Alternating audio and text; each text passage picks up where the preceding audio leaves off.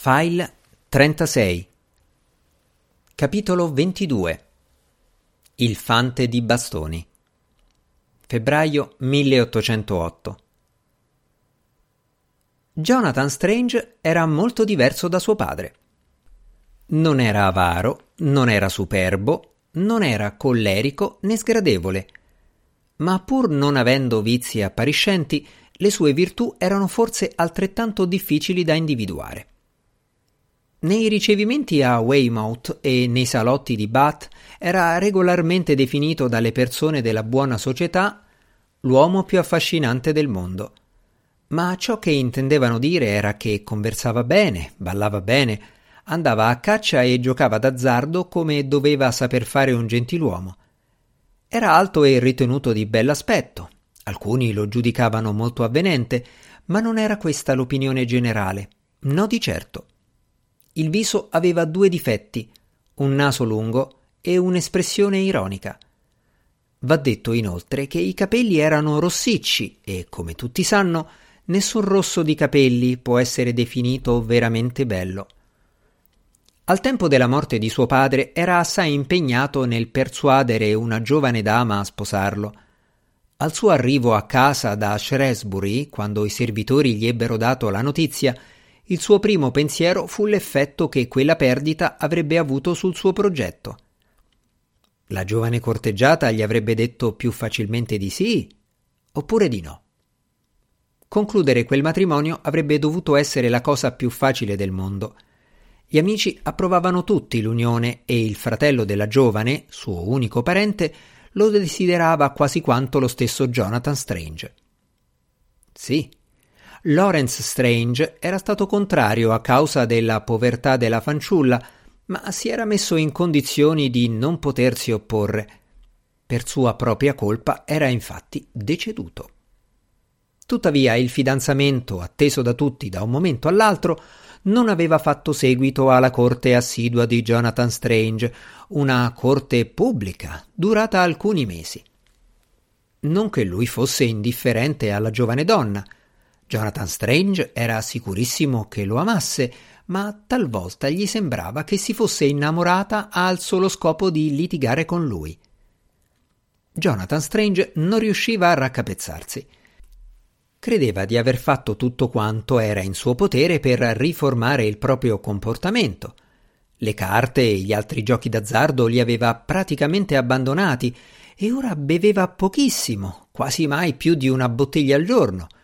Le aveva detto che non avrebbe avuto obiezioni ad andare in chiesa più spesso per farle piacere, diciamo una volta alla settimana, due se fosse stata ancora più contenta.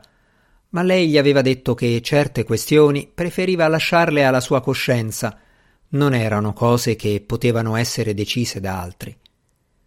Sapendo che non le piacevano le sue frequenti visite a Bath, Brighton, Weymouth e Cheltenham, le assicurò che non aveva nulla da temere dalle donne di quelle città.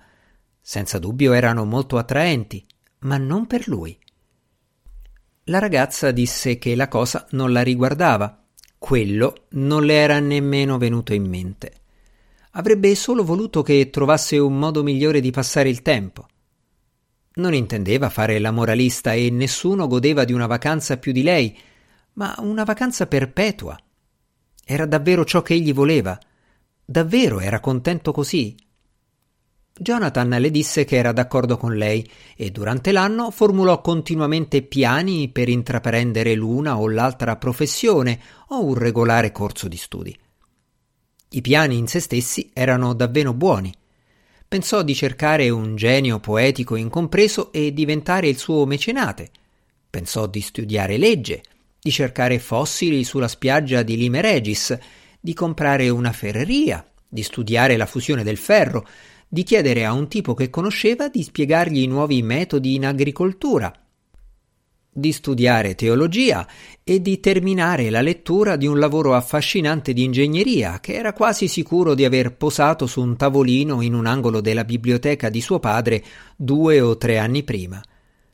Ma a ciascuno di questi progetti si frapposero ostacoli formidabili. I geni poetici incompresi risultarono più difficili da trovare di quanto avesse immaginato. I testi legali erano noiosi.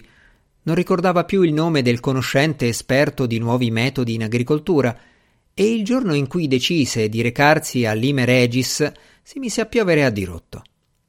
E così di seguito. Disse alla giovane dama che avrebbe tanto voluto entrare in marina, niente al mondo gli sarebbe piaciuto di più, ma suo padre non glielo avrebbe mai permesso e ormai aveva 28 anni. Era davvero troppo tardi per intraprendere la carriera navale. Il nome di quella giovane curiosamente insoddisfatta era Arabella Woodhope, figlia del defunto curato di St. Sweetin a Clambury. Al tempo della morte di Lawrence Strange era in visita, una visita prolungata, presso alcuni amici nel paese di Gloucestershire, dove suo fratello era pastore. La sua lettera di condoglianze, arrivata la mattina del funerale, esprimeva tutto quanto era appropriato in quelle circostanze. Partecipazione al dolore, temperato dalla consapevolezza dei molti difetti del defunto come genitore. Ma non solo questo, era preoccupata per Strange. Rimpiangeva la sua assenza dallo Shropshire, non le piaceva l'idea che fosse solo e senza amici in un momento come quello. Jonathan Strange decise all'istante. Non riusciva a immaginare quanto si sarebbe potuto trovare in una situazione più favorevole. Mai più Arabella sarebbe stata così piena di ansiosa tenerezza come lo era adesso, e mai più egli sarebbe stato così ricco. A dire il vero, non credeva che Arabella fosse tanto indifferente al denaro quanto sosteneva di essere. Supponendo che dovesse passare un appropriato intervallo di tempo tra il funerale del padre e la proposta di matrimonio, aspettò tre giorni e la mattina del quarto ordinò al valletto di fare i bagagli e allo stagliere di sellare il cavallo. Dopodiché partì per il Gloucestershire. Portò con sé il nuovo servitore, Avendo parlato a lungo con lui, lo aveva trovato energico, pieno di risorse e capace. Quello fu felicissimo di essere stato scelto, sebbene la sua vanità gli dicesse che era la cosa più naturale del mondo. Ma ora che il nuovo servitore ha fatto il grande balzo in avanti nella sua carriera, ora che è uscito, per così dire, dal mito per entrare nel mondo della quotidianità, forse sarà meglio chiamarlo con il suo nome come un comune mortale – il suo nome era Jeremy Jones. Il primo giorno non dovettero affrontare altro se non gli imprevisti normali che capitano a qualsiasi viaggiatore. Litigarono con un uomo che aveva aizzato il cane contro di loro senza nessun motivo e furono messi in allarme dal cavallo di Strange che dava segni di star male. Dopo ulteriori accertamenti risultò essere in perfetta forma. La mattina del secondo giorno, cavalcando in un ameno paesaggio di dolci colline, boschi invernali e fattorie dall'aria prospera e ben tenuta, Jeremy Jones era intento a esercitarsi nell'espressione alteziosa appropriata al valletto di un gentiluomo appena entrato in possesso di una vasta proprietà, mentre Jonathan Strange pensava alla signorina Woodhope. Adesso che era arrivato il giorno in cui l'avrebbe rivista, cominciava a nutrire dubbi sull'accoglienza che gli avrebbe riservato. Era contento che fosse vicina al fratello, il caro, bravo Henry, il quale non vedeva in quell'unione niente che non fosse positivo e, di questo ne era certo, non mancava mai di incoraggiare la sorella a considerare la cosa favorevolmente. Ma non era altrettanto sicuro degli amici presso i quali lei era ospite, un ecclesiastico e sua moglie. Non sapeva nulla di loro, ma aveva, per i membri del clero, la diffidenza istintiva del giovane ricco e viziato. Chissà quali idee di virtù straordinaria e di sacrifici inutili le stavano instillando. Il sole, ormai basso, gettava ombre immense. La neve ghiacciata e la brina brillavano fra i rami degli alberi e nelle buche nel terreno. La vista di un uomo che arava un campo gli ricordò le famiglie che vivevano sulle sue terre e il cui benessere era sempre stato a cuore alla signorina Woodhope. Nella sua testa cominciò a svolgersi una conversazione ideale. La signorina Woodhope. E quali sono le vostre intenzioni nei riguardi dei fittavoli?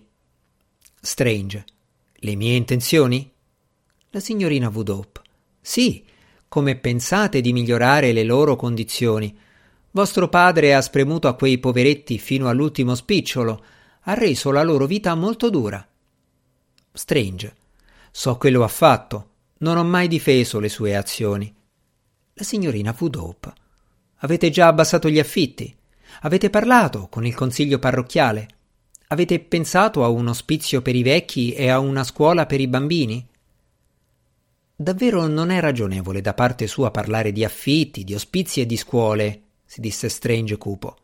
Dopotutto mio padre è morto soltanto martedì scorso. Beh, questo sì che è strano, osservò Jeremy Jones. Hm? Strange si accorse che si erano fermati davanti a un cancello bianco. Su un lato della strada si vedeva un grazioso cottage pitturato di bianco, di costruzione recente a sei lati con le finestre a ogiva. Dov'è il gabelliere? domandò Jeremy Jones. Questo è il posto di un gabelliere, signore. Guardate, affissa al muro c'è la tabella con il prezzo da pagare. Ma non si vede nessuno. Devo lasciare sei pence? Sì, sì, va bene. Jeremy Jones lasciò quindi le monete sui gradini e aprì il cancello in modo da passare dall'altra parte. Cento yard più in là entrarono in un villaggio, un'antica chiesa di pietra illuminata dalla luce dorata dell'inverno, una strada larga fiancheggiata da vecchi carpini contorti che conduceva a chissà dove, e una ventina di ordinate casette anch'esse di pietra, con il fumo che saliva dai comignoli. Un ruscello scorreva al lato della strada tra l'erba secca e gialla punteggiata di brina. Dov'è finita tutta la gente? si domandò Jeremy. Come? Strange si guardò intorno e vide due bambine affacciate alla finestra di una casetta. No, signore, quelle sono bambine. Io intendo gli adulti. Non ne vedo nessuno. Era vero. Non si vedeva nemmeno un adulto in giro. Qualche gallina pettoruta, un gatto acciambellato sulla paglia sopra un vecchio carretto e alcuni cavalli in un campo. Ma di esseri umani non se ne vedeva da nessuna parte. Non appena lasciato il villaggio, però, la ragione di quello strano stato di cose apparve evidente a Strange e a Jeremy Jones. A un centinaio di yard dall'ultima casa intorno a una siepe era raccolta una folla armata di roncole, di falci, di bastoni e di schioppi. Uno spettacolo molto curioso, sinistro e comico insieme. Pareva che il villaggio avesse deciso di muovere guerra alle siepi di biancospino e agli alberi di sambuco. I raggi obliqui del sole invernale illuminavano in pieno gli abitanti, dando una tinta dorata agli abiti, alle armi, alle facce dall'espressione strana, intensa. Dietro di loro si allungavano le ombre azzurrine. Erano assolutamente silenziosi e ogni volta che uno di loro si muoveva lo faceva con grande cautela, come se temesse di fare rumore.